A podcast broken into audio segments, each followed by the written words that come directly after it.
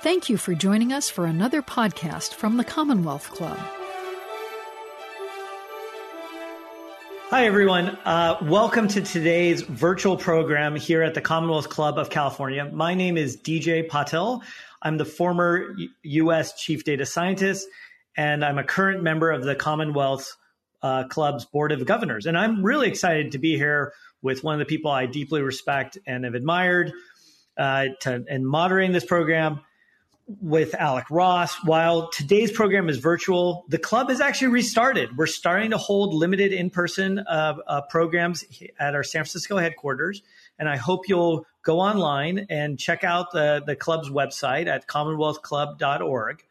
And as I mentioned today, I'm pleased to be joined by Alec Ross to discuss his new book right here The Raging 2020s Companies, Countries, People, and the Fight for Our Future through interviews with the world's most influential thinkers, stories of corporate activism and malfeasance, government failures, renewal, and innovative uh, economic and political models, Alec really proposes a new model for a social contract, one that resets the contract between corporations, the governing, and the governed in the next hour, uh, I, I, hope that you're not only going to be just listening, but you're going to think about participating.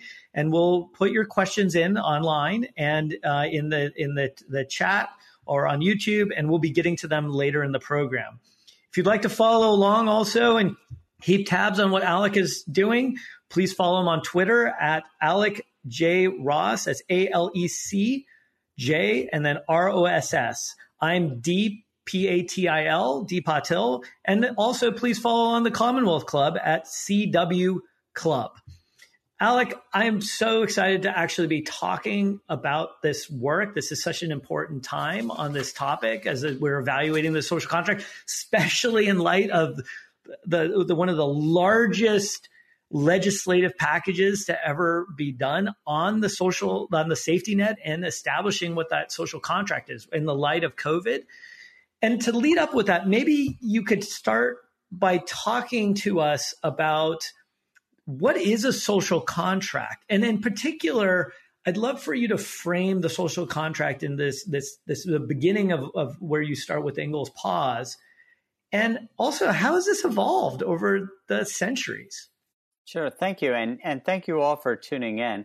Um, for me, it's a terrific honor to be able to participate in this event with the Commonwealth Club, and especially to do it with with DJ Patil. I ran technology policy for Barack Obama's first presidential campaign, and we were these crazy young kids. There was you'll see some gray here. There there was no gray uh, back in 2007 and 2008. And we were this young crew trying to bring uh, some technology savvy into governance and the whole agenda we developed was in substantial part to try to bring people like DJ into government to drive smarter and better government services, which he did then as our first chief data officer. So it's it's a thrill to be with you, um, with you all, and with you specifically, DJ. So thank you. It's a pleasure. Right back at you, brother. to answer your question, the social contract. What does that mean, social contract? Well, look, in a perfect world, there's a sort of equilibrium. There's an equilibrium that exists between citizens, government, and business. So, uh, business does what it does best it imagines and invents the future. It provides goods and services that we all benefit from, and they make a profit. And they, in so doing, they create wealth and well being. Government is supposed to create the, the sort of rules of the road uh, that sort of keep everything together. But government is it should be governed by democratic consent, so the people themselves choose their government. And in a perfect world, there's a sort of equilibrium in this world. And the social contract actually has dated back ever since human beings were on two feet. You know, at the at the time when we figured out that hey, we human beings we'd be better off if we banded together than sort of run around and try to defend ourselves against saber-toothed tigers. We're better off together. Ever since then, we have we have set guidelines for how we'll interact, how we'll work together. And the start, you asked me to to start with the Engels pause, and, and I think that that sort of makes things a little bit more concrete. Uh, for centuries, uh, our social contract was rooted in in an agricultural model, meaning that you know most goods and services were agricultural, and you know just let's put things in a European context for a moment. Uh, feudalism was the dominant social contract for for centuries, where the monarchs, the king or queen, would give the nobility uh, access to lands in exchange for taxation and military service. And the serfs were then obliged to live on the land of their lord for a percentage of the crops and for and for protection. Uh, but then, for a period of about 18, from a period from about 1800 to 1840, uh, because of, in large part because of technology, the economy migrated from being dominantly agriculture based to being to being industrial uh, labor went from farm to factory and from the countryside into the city. But this was the sort of industrialization of the Charles Dickens novels 11 year olds losing their fingers in the factories. And we didn't really rewrite the relationship between state, capital, and labor, between government, business, and citizens. And what did that lead to? Uh, well, what it led to was, yes, an enormous amount of wealth created for a very small number of people, but also misery for the working class. This, in turn, led to the largest wave of revolutions in history, and it led to ideological movements like Marxism. The Communist Manifesto was written in 1848. But eventually, industrialization worked. And why did industrialization work? Industrialization worked because with all of this technology driven change, uh, we also innovated with our public policy. So we said, yes, you can work in that factory, uh, but instead of an 11 year old losing their hands in the factory, we're going to create this thing called a child labor law. You, you have to be 16 before you go work in the factory. And instead of working for 14 hours a day, six days a week, uh, we're going to create this thing called a minimum wage. We're going to create this thing called a weekend. The concept of a weekend has only existed about 170 years. And hey, if you work in that fifth, in that factory for 25 or 30 years, there will be this thing waiting for you at the end called a pension. So ultimately, industrialization worked because what accompanied all of this technolo- technological development were things like child labor laws, pensions, minimum wages, a, a, a weekend so that people only work five days a week. And what's where I think we are now is where to sort of Engels' pause uh, as we transition from a dominantly industrial based economy into one that's technology rich and, and knowledge based. Um, DJ, do you have any kids? I do. I have two, and, and, and I'm glad for child labor laws. Yeah, and how and how how old are they? Uh, I have a 12 year old and a 14 year old. So you've got a 12 year old and a 14 year old. I've got a 14, 16, and 19 year old.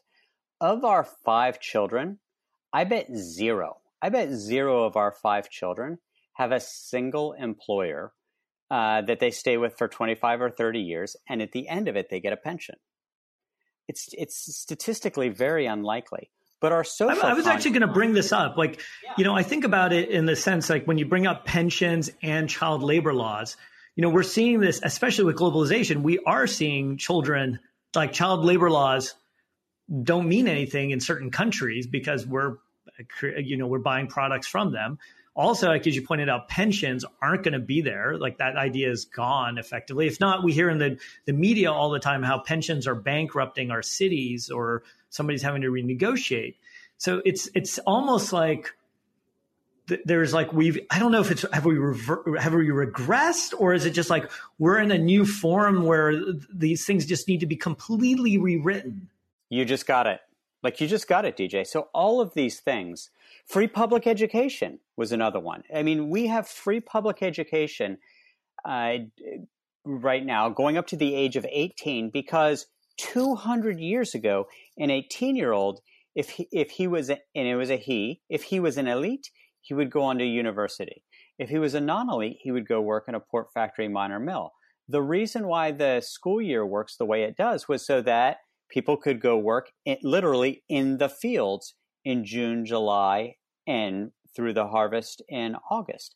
So all of these constructs, whether it's a pension, whether it's a child labor law, whether it's public education, are all rooted in the industrial age norms of 200 years ago. Now, all of this is changing wildly But the, the basis of our safety net, the basis of our social contract is still, for the most part, 200 years old.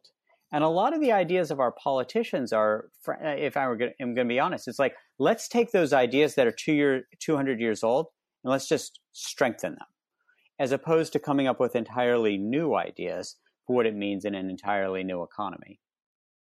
So let's take that. Actually, one of the chapters I, I found really fascinating was about this this notion of you know just strengthen them or just don't adapt. Like we're in this complete new world, especially you know in Silicon Valley, of how we think about technology and how it's changing the world. And you led this these efforts at the State Department.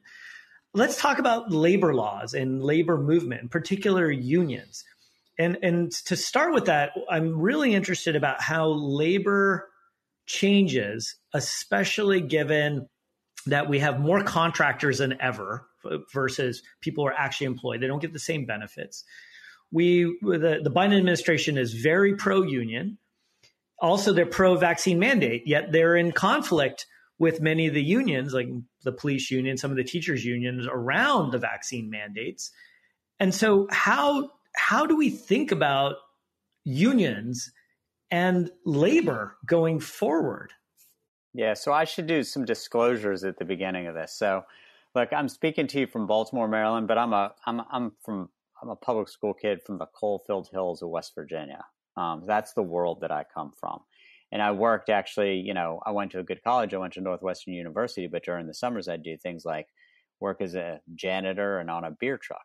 And when I worked on the beer truck, um, I was shoulder to shoulder with guys who were in the Teamsters, and I saw unions at their best. I saw these men who they were all like Hercules, all right? They were 50, 60 years old, but they were as strong as Hercules. And we would work the literally the door of the gar- big old steel garage door would go up at six o'clock in the morning, which mean we meant we had to be there at five fifteen in the morning, and we'd work our tails off until about seven thirty at night.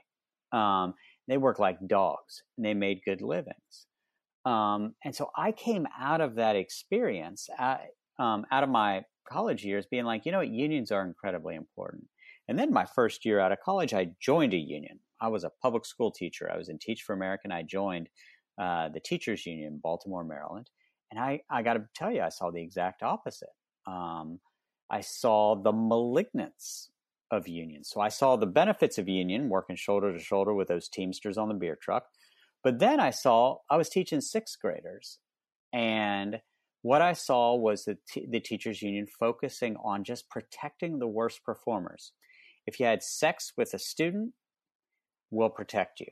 If you have a heroin addiction, we'll protect you. If you haven't written a lesson plan in three years and none of your schools have demonstrated any increased academic achievement, we'll protect you.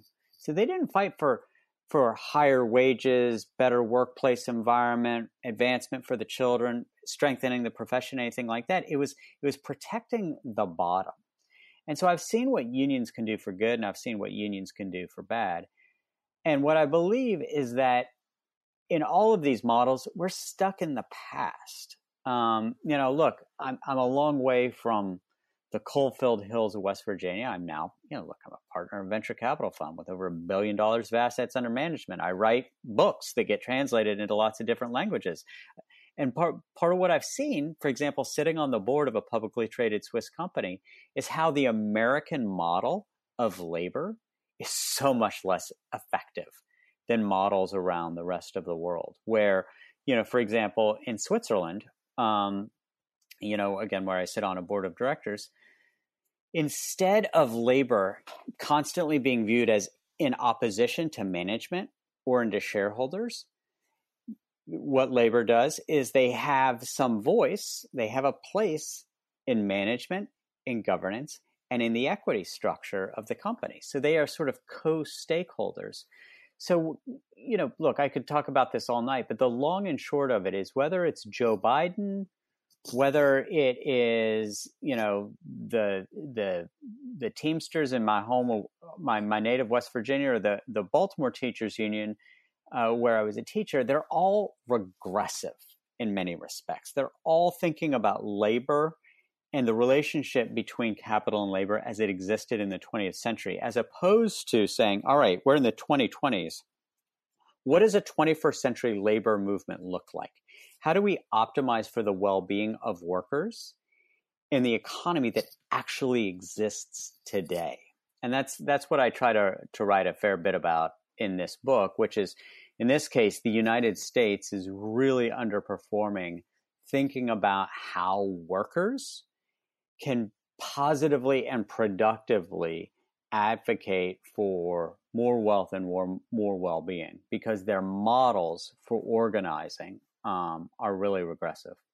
It, it, strikes me that you know a common theme through your book is actually this: we're playing yesterday's game versus not looking ahead uh, and and trying to think through what's coming next. And I think we we've seen it stress tested here, or we've left wanting in the wake of COVID. And you know, I think about it in terms of government. Like, what is the role of government and and uh, regulation regulators and how they're not able to keep up even with very basics of how to think about data or technology or, or, or very basics. What what one of the stories you talk about in in the in the book is about FEMA and the hurricanes in uh, Puerto Rico, and I'd love maybe to, to delve into that for a bit because one of the things that really surprised me, which I didn't fully appreciate when you were talking about this, is that FEMA is actually starting to lower their expectations. And, and I think about that for us that are here in California and our dependence on FEMA for uh, wildfires and earthquakes and so many other things. Could you could you talk about that? Sure. So yeah, there's a there's a concept that I describe in the book called kludgeocracy, um, and for those of you that work in the world of software, you'll know that you know Kludge is the, you know it's basically a software patch. It's it's something you put onto onto an existing code base to just try to get your th- get yourself through things. And government has become very kludgy, meaning that it's become incredibly complicated. Where you know whenever a tax bill or an infrastructure bill or an appropriations bill comes through, like it's it's the the stack of paper is two feet tall um, it's impenetrable. Our re- and our regulatory environment has become, in many respects, impenetrable. And it's interesting to think about San Francisco, for example. We built big and beautiful things in the past. We built iconic bridges. We built remarkable transportation systems decades and decades ago that it would be hard to imagine building today. I mean, imagine building some of the bridges uh, that are now iconic. Imagine building those today. Now, we haven't gotten more stupid uh, in the decades since we built those bridges. And we've not grown less technologically savvy. So why can we not architect uh, the, and and and develop the kinds of solutions that we did in the past? And it's in substantial part because of how kludgy government has gotten. And FEMA, uh, with a deca billion dollar budget, uh, the story that I tell in the Raging 2020s is basically how is the story of it's a little case study of how a chef, uh, a friend of mine named Jose Andres, who runs a modestly sized nonprofit called World Kitchen Central, outperformed a deca billion dollar government agency responding to um, responding to the storm in Puerto Rico and it's it's because we've government has become so large and so complex that it can't it, it, we talk about steering a battleship. It's it's like it, it's grown even more complicated than that. And in many respects what we need to do i believe is strip things down and make and deregulate make things more efficient um, pull out some of the complexity in the processes, allow for some entrepreneurship in government. It ought not be the case that a chef outperforms FEMA delivering hundreds of thousands of meals to Puerto Rico. And this is a case where, you know, DJ, for me, this book is not about the political right versus the political left. The words Trump, Obama, Biden, Clinton, none of those words even appear in the text. My point is that I don't care what your political affiliation is, whether you orient yourself to the right or re- whether you orient yourself to the left. There are things we, we can do that just are, are rooted in good business sense to make government more efficient and effective. And that is something that, whether we know it or not, um, will ultimately advance the goals from across from across the political spectrum. You know, I think about that in, in, in you know in the context of what we're seeing. We, we you know we've had this challenge. The CDC wasn't there, and so data scientists, citizen scientists had to step up and start the COVID tracking project and so many other things to fill that gap. We have the privatization of firefighters here in California because you know our our work for our, our state resources for firefighting are stretched so thin. People dial 911 and we hear all these horror stories where they keep getting busy signals. And I wonder what's the what should we be thinking about? Like what should the public be advocating for or how do we get ourselves out of this where we we've been very fortunate to grow up with a system that we largely can trust. Like I expect FEMA to show up. I expect these groups to be there, but we're not seeing it now. Uh, how, how do we get? What's our what's the path? Yeah. So in this respect, I think the path is we need to take we we need to start do some sacred cow tipping. What I mean by that is we get so entrenched in this incredibly unproductive political binary of Democrat versus Republican, where Republicans say we need to defund things and make and we need to make things smaller, and Democrats say, oh well, if we don't have enough firefighter resources, we need to collect more tax dollars and make it bigger. Both of them, in many respects, are both right and both are wrong. Um, what we need to expect, what we need to demand, is that the, the the people who actually operate these government institutions are willing to do whatever it is necessary, even if it is politically difficult, um, to make the departments to make these departments and agencies function effectively. And look, I, I worked for Barack Obama for six years, four of which were in the government, and a lot of the and a lot of the difficulty, even as a as a presidential appointee, was running headlong into this sort of snowstorm of bureaucracy and regulation. And ultimately, I think it would be in the interest of the political left to recognize that it doesn't serve them well to just defend big government. They need to be defending and trying to advocate more for good government. I think even in in the context of this trillion dollar infrastructure bill, I think it would have been much everybody's in favor of infrastructure, right? But still it's like a 50-50 vote in the Senate. And I think it would have been much more popular if instead of just talking about how much money we're going to spend and what we're going to spend it on, is if we also said, and oh, by the way, you know, here are the things we're going to do to prove to you, the American people, that we can spend this money efficiently and effectively. Hey, you you've seen this on the inside. I mean, I remember so many times like being in there and we're trying to either make something happen, you're trying to get dollars, you're you're running up against a system. You're finding that people don't have a sense of urgency. Bureaucracy is designed somewhat to slow things down, yet things are happening at a faster rate than ever. It, it, is it is it that we need a reboot of these agencies? Are these agencies not right? Like maybe like let's narrow this down around COVID and just pick on the CDC because it's such a timely topic right now. And there's how, like what would you do if you had the magic wand for some of these agencies or some of these these um, lanes of policy areas since they kind of cover multiple agencies. Yeah, so some of these departments and agencies need, need to be stripped down to their studs. They just do. I mean, the fact that I got more reliable information through COVID from the Twitter accounts of, you know, specific scientists than I got from government is is fairly damning. Think about the Department of Labor. You know, the Department of Labor is a deca billion dollar department. It's huge. But DJ, you know, you've allocated capital. You've been a senior executive. So, I, like, how frequently is the department? To what degree is the U.S. Department of Labor really driving the labor agenda in the United States? It's not. It's not at all.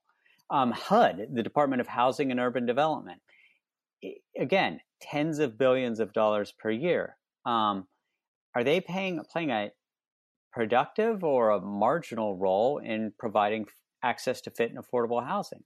It's it's, it's a pretty good debate. In all of these cases, um, I'm sympathetic to the. I'm support not just sympathetic. I'm supportive of the missions. I'm entirely in favor of resourcing the hell out of them with our tax dollars.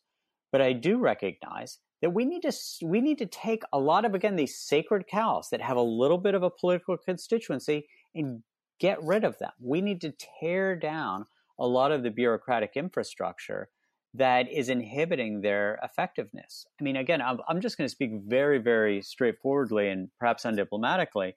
Um, but you know, the Obama administration, I love Barack Obama. I worked for him again for six years. But how, how was Donald Trump elected after him? And why is his legacy so contested now? Well, it's I believe it's at least in part because people wanted great change, a you know great leaps forward as opposed to incrementalism, and we were cons- and we were constrained to incrementalism in, st- in substantial part because of the structures and strictures of our very complex government.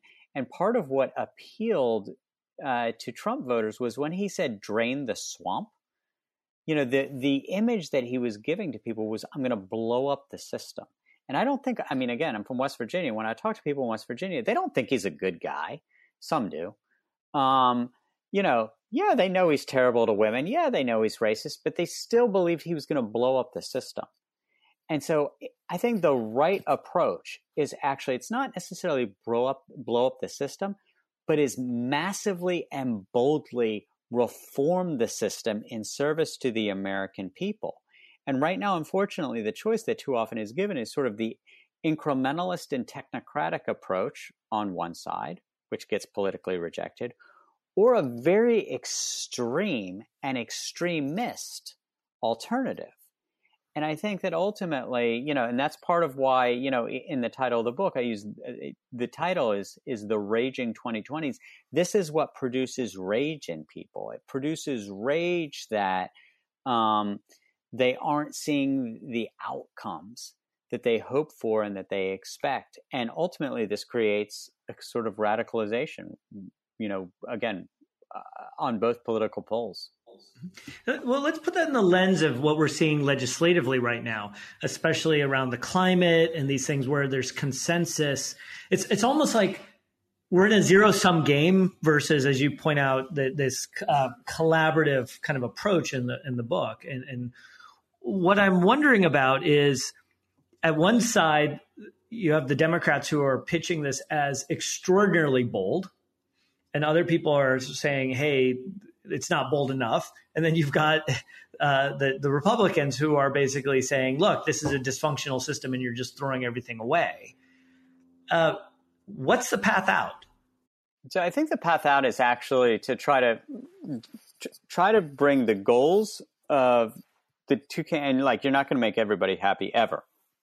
But I think that what we need to do is make more clear the degree to which we can tie together the climate the, the outcomes in terms of change of creating more creating more sustainable greener sources of energy with economic growth and this is a and this is a case where they're actually outperforming us uh, in Europe. In Europe, climate change and climate related investments and regulation are not that controversial, uh, not nearly as controversial, even in countries that are fairly fossil fuel dependent, including some of the Nordics.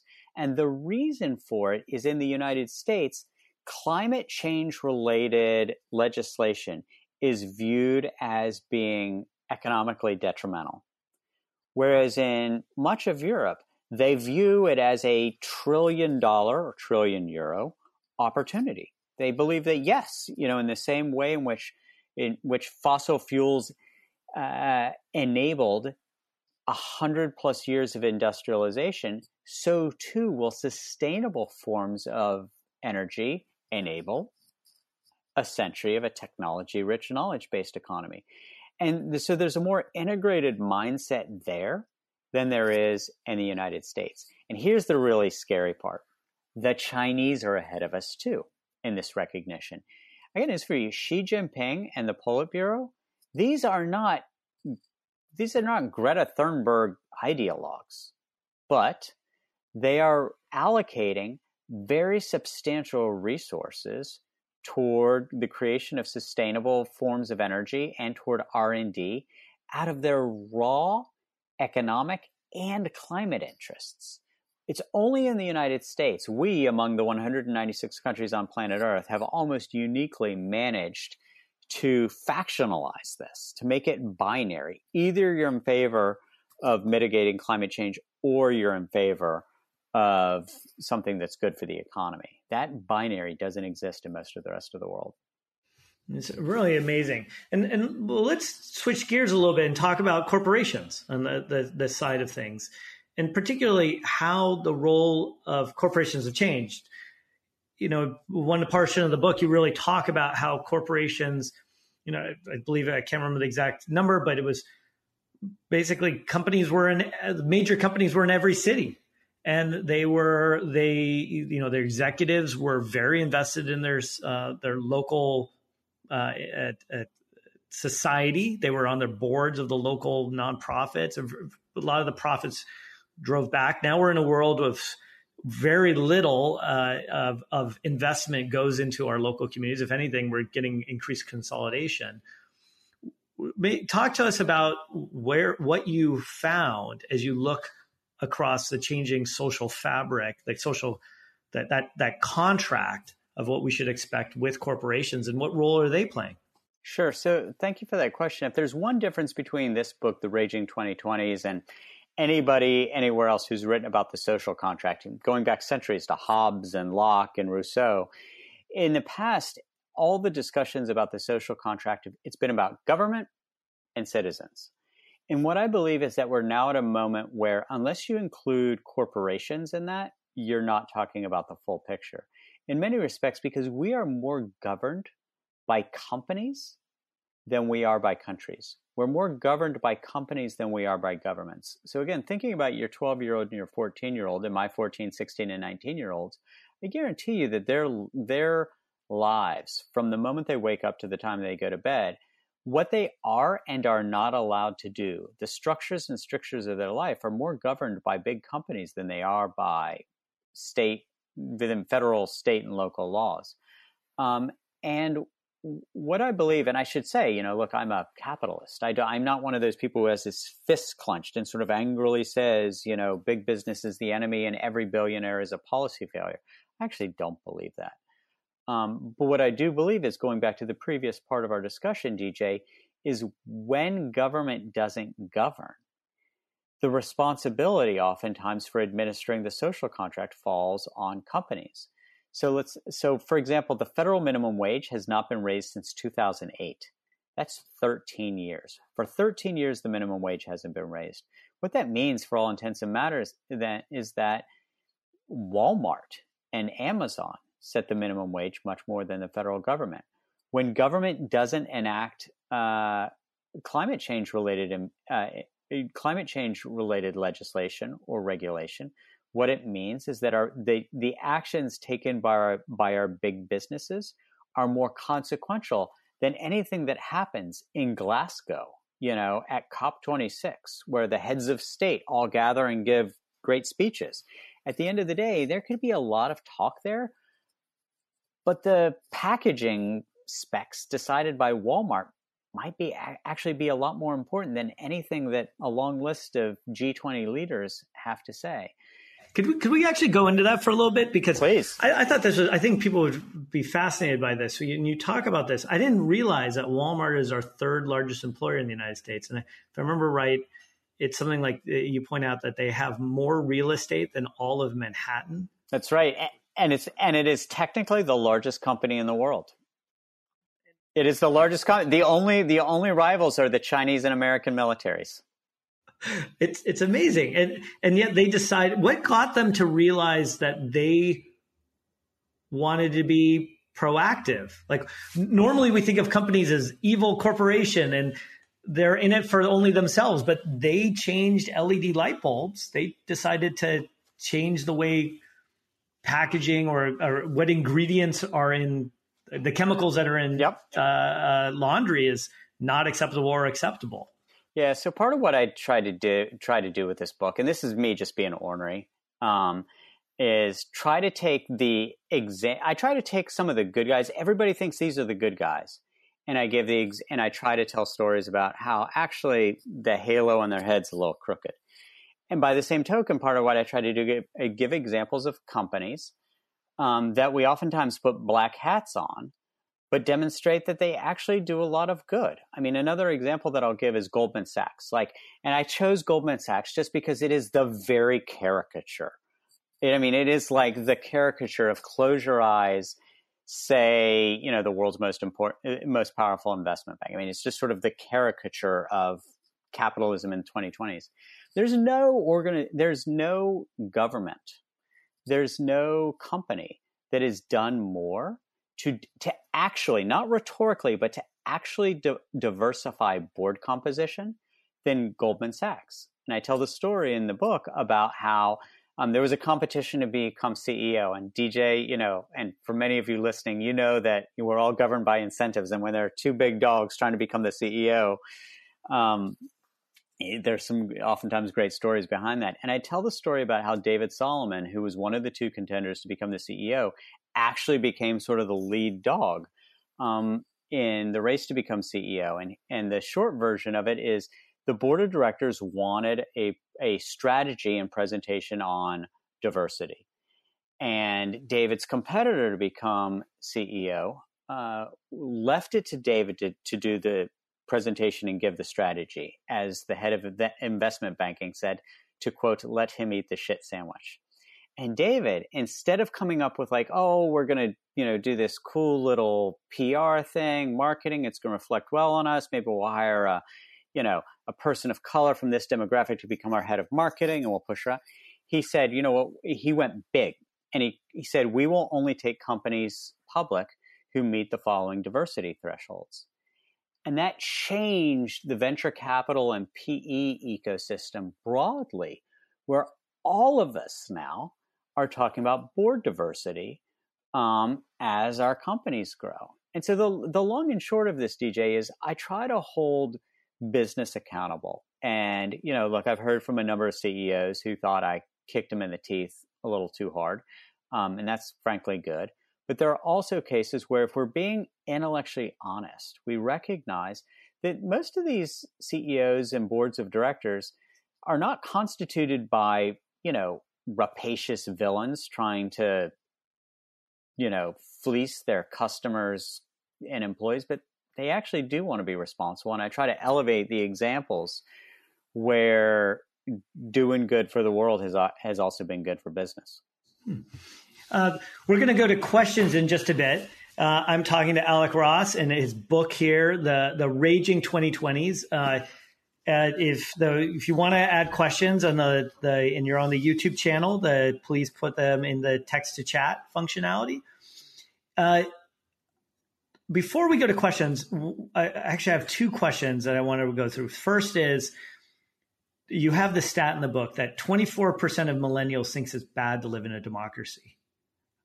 I mean, what are we going to do with that? Yeah, that blew me away. I mean, it's a, it was a study by um, two prominent academics, and and the story was actually related to me by a guy named Richard Trumka, who just died. He was the president of the AFL-CIO, America's largest union, um, and I didn't believe him when he told me that. He gave me this data about about, about the perception of democracy among young Americans, and I didn't believe it. So I actually, being a geek, I actually went and read the study. and was like, "Oh my god, he's right."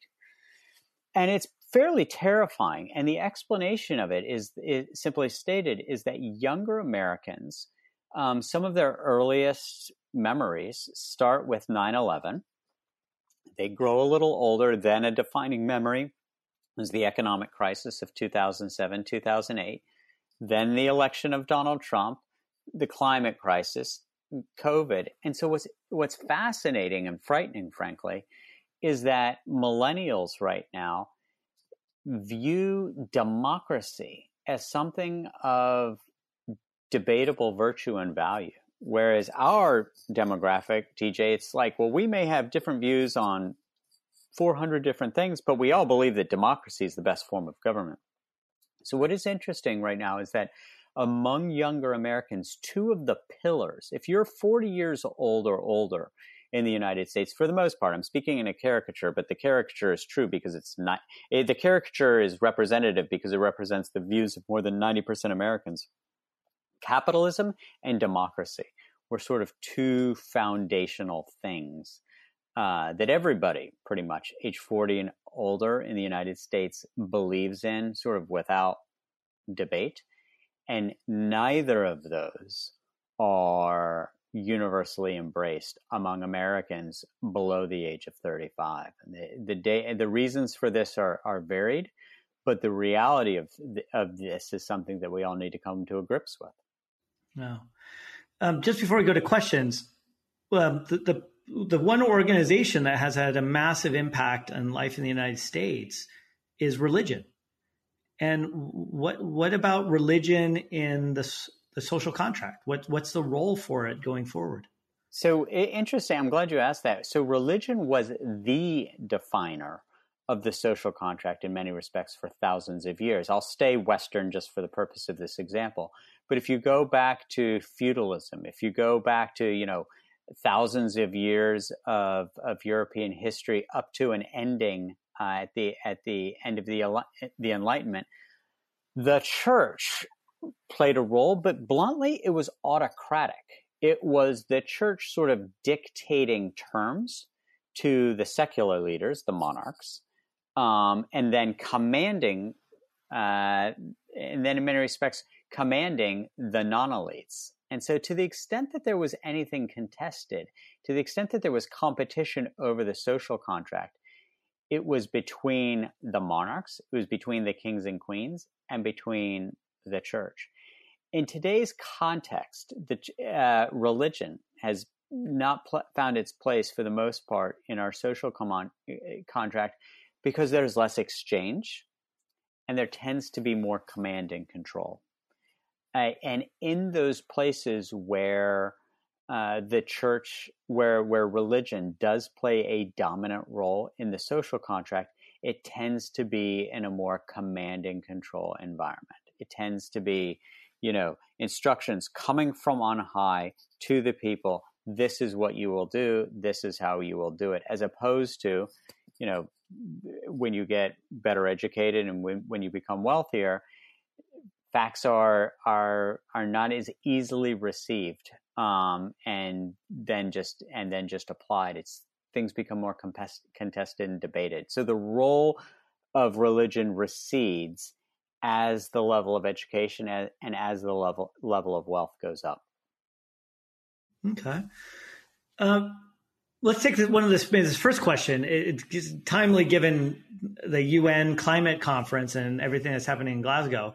What are your thoughts regarding governments and corporations' social contracts when it comes to fighting climate change? Especially since we don't see much or hear much about companies at this very classic UN style conference. We hear more about them at Davos or somewhere else. no, that's right. So I think that for the first time, we need to make uh, our environment, the climate environment, a stakeholder in our social contract the original sin, the original sin of industrialization was was environmental destruction. So th- what we now need to atone for really is the original sin of industrialization. And I do think it's a shortcoming of these very formal multilateral gatherings of governments to not recognize companies as protagonists. So what we have is a few examples like Jeff Bezos flying to Glasgow and making a $3 billion commitment. Um, you know, we, we got examples of this and it's all good. It's all fine. Hooray for all of them. But they aren't stakeholders. I mean, this is still overwhelmingly diplomats wearing white shirts and red ties talking to other diplomats wearing white shirts and red ties, flags flying in the background in mahogany paneled rooms, trying to come up with formal accords. as opposed to recognizing the degree to which business can and should be a protagonist within this. I'm also of the view that we are not going to do enough to mitigate the effects of climate change purely through behavior change to dial things back. We actually have to innovate. At the end of the day, yes, we can do things to slow the pace of climate change and, and slow the pace of, of uh, increased temperatures. But ultimately, the way we get out of this is not through behavior change, it's through innovation. It's through people coming through with breakthrough technologies that allow for uh, carb- carbon free production, carbon a carbon free way of fueling the future, and that likely is not going to come uh, out of the public sector it, it needs to come with public sector support. But unlike the Manhattan Project and other like, unlike other sort of breakthrough advances in science, I think it's much more likely that the private sector is going to play a dominant role in this. So the private sector should have a seat at the table at convenings like COP26 and not just for PR or diplomatic reasons, but really, again, as an actor, as as as the institutions that likely are going to come up with the ways in which we're going to save ourselves. What you know, a follow-on kind of quick question to that is what what about the role? How do you how do you make that? I'm, like, I'm trying to tap into your State Department experience here because you've put to, you've kind of put these big meetings together and and you kind of have the big actors, but we know there's this incredible long tail of the future big companies that have yet to be developed, yet to be started. And how do we how do we gain the the the excitement enthusiasm of everyone who would go try to do mining of bitcoins or get, do something like that and focus on the climate? So it's through incentives. Look i believe at the end of the day that we human beings are we are inherently selfish beasts, whether it is for money, whether it is for love, whether it is for power, whatever it is, we are governed by our incentives, right? And so, why are people enthusiasts for mining Bitcoin? Because they have incentives that drive them there for either wealth creation or the perception of freedom. Uh, so, we're driven by our incentives. So, the only way in which we're going to be able to bring, as you described it, DJ, the long tail, the non big companies into this are to create incentives for them to engage. So that if, if, and if that is too abstract, what do I mean by that? What I mean by that is how do we red-blooded capitalists allocate capital differently because of the incentives that have been created? How you know do you how do you make it financially worthwhile to allocate high risk early stage capital to the now very small companies to make it worth the allocation of capital so that they take these big audacious bets on breakthrough technologies. You have to tip the scale. You have to reorient the incentives. You know, one of the problems, even though I take a dominantly economic, uh, I, I view topics like the social contract through a dominantly economic prism. One of the reasons why I find fault with a lot of economists is because at the beginning of of you know, so many of their theorems, it's in an efficient market, comma. You tell me, you find me an efficient market. There are no efficient markets.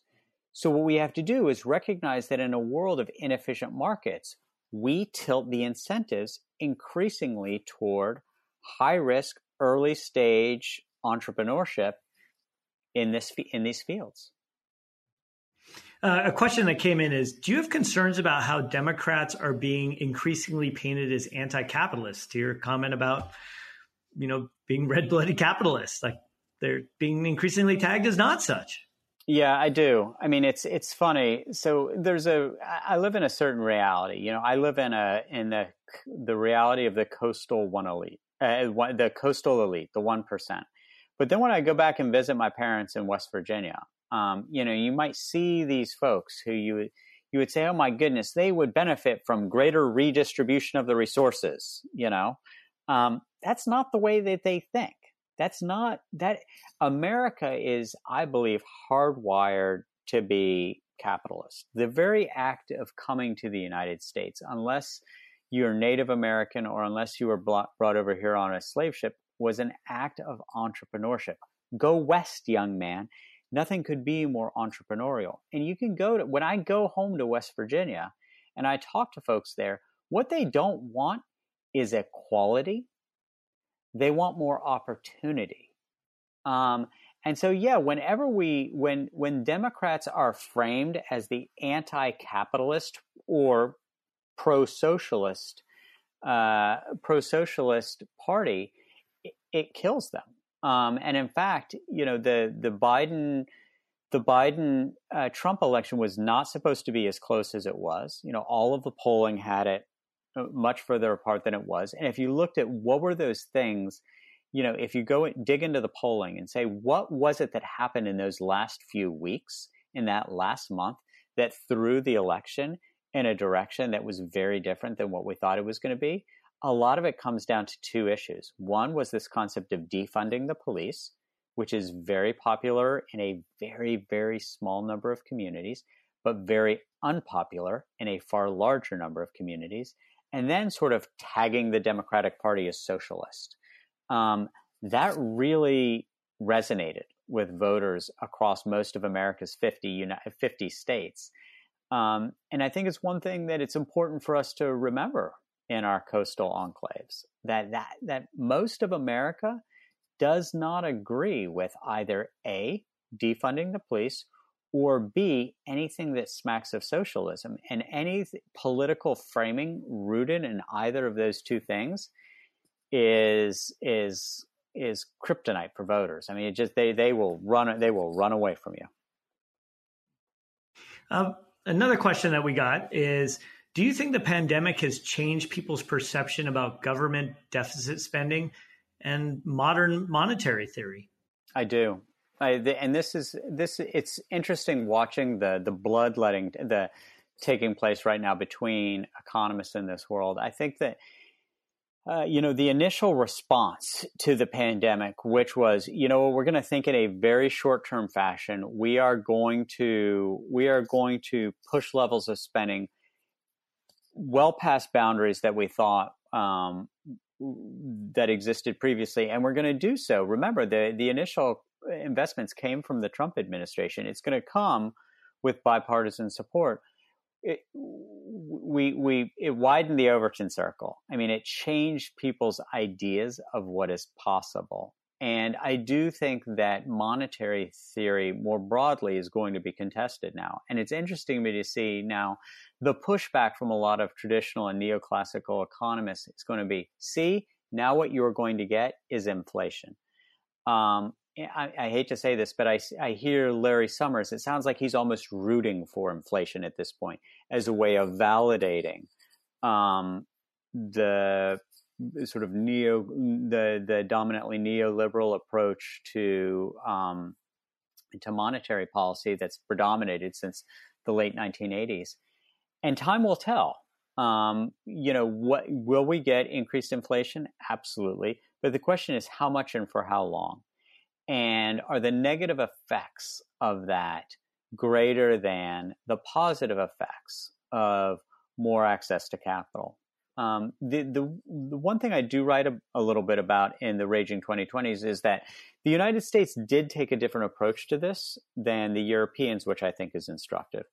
So, from a monetary theory standpoint, from a monetary practice standpoint in the United States, what we did is we, we really focused on making sure there was solvency uh, in our markets, making sure that no big companies went under. Whereas in Europe, they really focused more on small and medium sized businesses and on the individual. And, and we're beginning to see, interestingly, the different effects of that, um, where Europe really said, you know what? Big businesses have access to global capital markets. If they can't access them and they need to access our capital, it's going to come at a substantial price. Like, for example, the German government taking 25% ownership of Lufthansa in exchange for its its capital. But what we're going to focus on is small and medium sized businesses. In the United States, we really focused on uh, we really focused on um, on big businesses as opposed as opposed to small and medium sized businesses, and we'll see what the effects of that are over the longer term. It's almost like we didn't really learn from 2008. No, and we kind of saw this with the, the, these questions, and and we haven't done the appropriate lesson. And and this maybe gets to one of the questions. I thought this was really a great question here. Is given our lousy civics education and defense of minority rule by reps representatives of a solid 38% of the USA. What do you think the cultural bridging activities like mandatory? Uh, what do you think of bridging activities like mandatory national service? Hmm. So, look, there are lots of different ideas, and all of them, you know, we can argue which are good ideas and which are bad ideas. But ultimately, I think what is going to what, what is going to bridge us is people in Baltimore, where I live now, West Baltimore, finding common cause with people in West Virginia. People in San Francisco finding common cause uh, with people from Iowa um, around a shared around shared economic interests. I think that ultimately will drive political changes. But I think, unfortunately, a lot of the changes that we want to make politically to make to frankly reorient our electoral system require a bit of a Rube Goldberg device. Um, you know, if if you want to change the Constitution, if you want to, if you want to change the manner in which the United States is governed structurally and legally, you're talking about a decades long process that I think won't be successful unless people in Iowa find common cause with people in San Francisco. And right now, those communities are oriented, even though they oftentimes would benefit from the same policies because of a series of cultural, frankly, cultural divisions.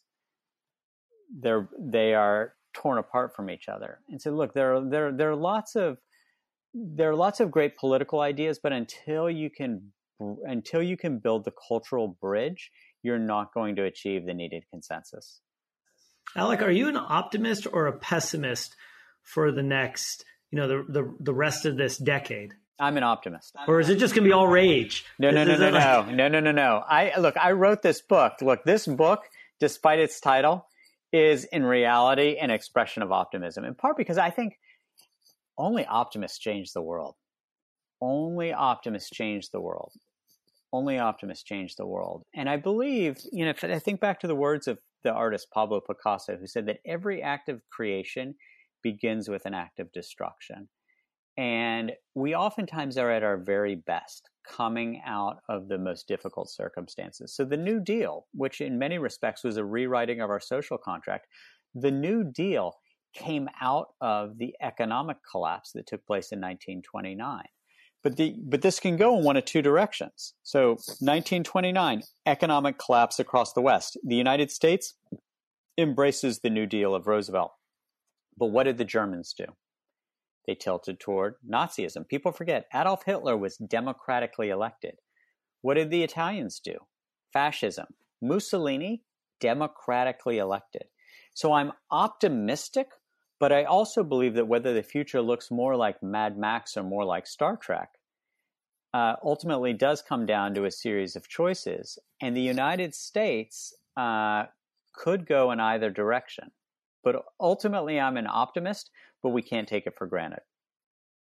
If you think about the people who are going to be the, those that are our next leaders, what's the thing that they need to get into their heads and their actions, or we can help instill into them that helps them get ready to lead us forward into the, the next decade? You know, a lot of what I'm when I think about a lot of our young leaders, and frankly, DJ, also leaders of our generation, I still think of us as young, but you know, it's not. It's not. We're young, but we, it's our second rodeo. I think what's holding us back a lot is fear. And I think that what we need to consistently instruct people to do is to make mistakes of commission rather than omission. Uh, we need a little bit, we need more contrarian thinking.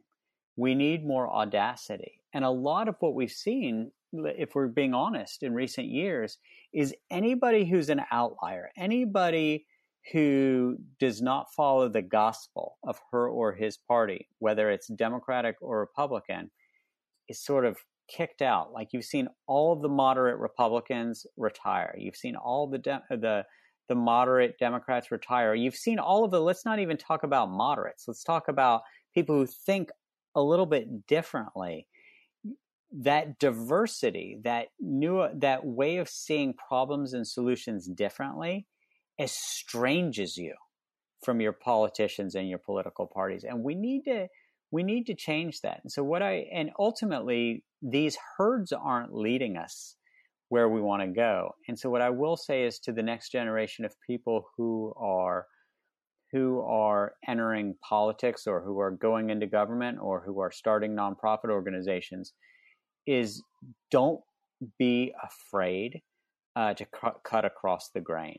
Don't be, don't be rooted in fear of being cast out because ultimately it's those people who do break through who will who will save us. I do believe. Maybe just to to um, as our, our last point, this kind of summarizes a number of the questions that are still in here. Is and I would encourage all of you to to, to tweet at Alec uh, at your questions also because he's he's incredibly responsive.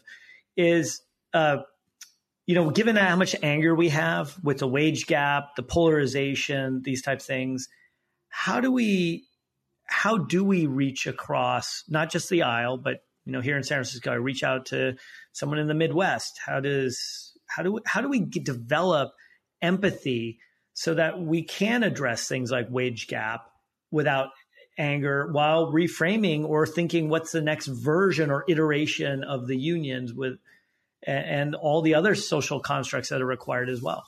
Yeah, I think it starts from remembering that we were all born with one mouth and two ears. And sometimes we get that ratio reversed. And so, the, if I'm being honest, this is something I have to work on. You know, when I go again, I'll bring West Virginia back into. When I go home to West Virginia, I can get my blood up pretty pretty fast. You know, if I'm sitting at the bar, eh, you know, with somebody and I've got a beer or two in my belly, and somebody's talking about Barack Obama, um, you know, I, what I want to do is debate him and explain to him why, hey, you know, these folks who you don't like very much are at, are actually governing so much more in your self-interest than those people who you profess to support. But ultimately, my debating them is only going to make them dig into their position more. And ultimately, what's going to build the bridge is listening attentively and honestly asking more questions, like getting them to open up their minds a little bit, not because they've gotten a lesson from Professor Ross, because but because they're asking questions a little differently or they know new questions to ask so this is this is something i've learned the hard way i've you know look i, I, I get into some squabbles when i go home to west virginia and i'm just kind of like you dumbass you think you got a tax break from donald trump he didn't get a tax break i got a tax break you know, are you, and I didn't need one. Are you out of your mind? Like that doesn't work. But just in a, what ultimately works, I find is something almost more Socratic, you know, something that just is something more Socratic and where you do a lot less talking and a lot more listening. It's the one I, I, find myself writing on napkins if I'm going into a meeting or, or something is curiosity over judgment. Yes. Uh, um, because I, I find it myself, I can get myself worked up rather than uh, asking the questions. So I, I think that's fantastic advice. Well, we, we reached the end of our time. We could go on forever on this topic because there's so much more. We didn't even begin to touch on the whole sections in, in Alec's book on taxes or how to think about the international developing world and, and so many other areas. Uh, uh, Alec, I just want to thank you for joining us today. And your, congratulations on your book, The Raging 2020s.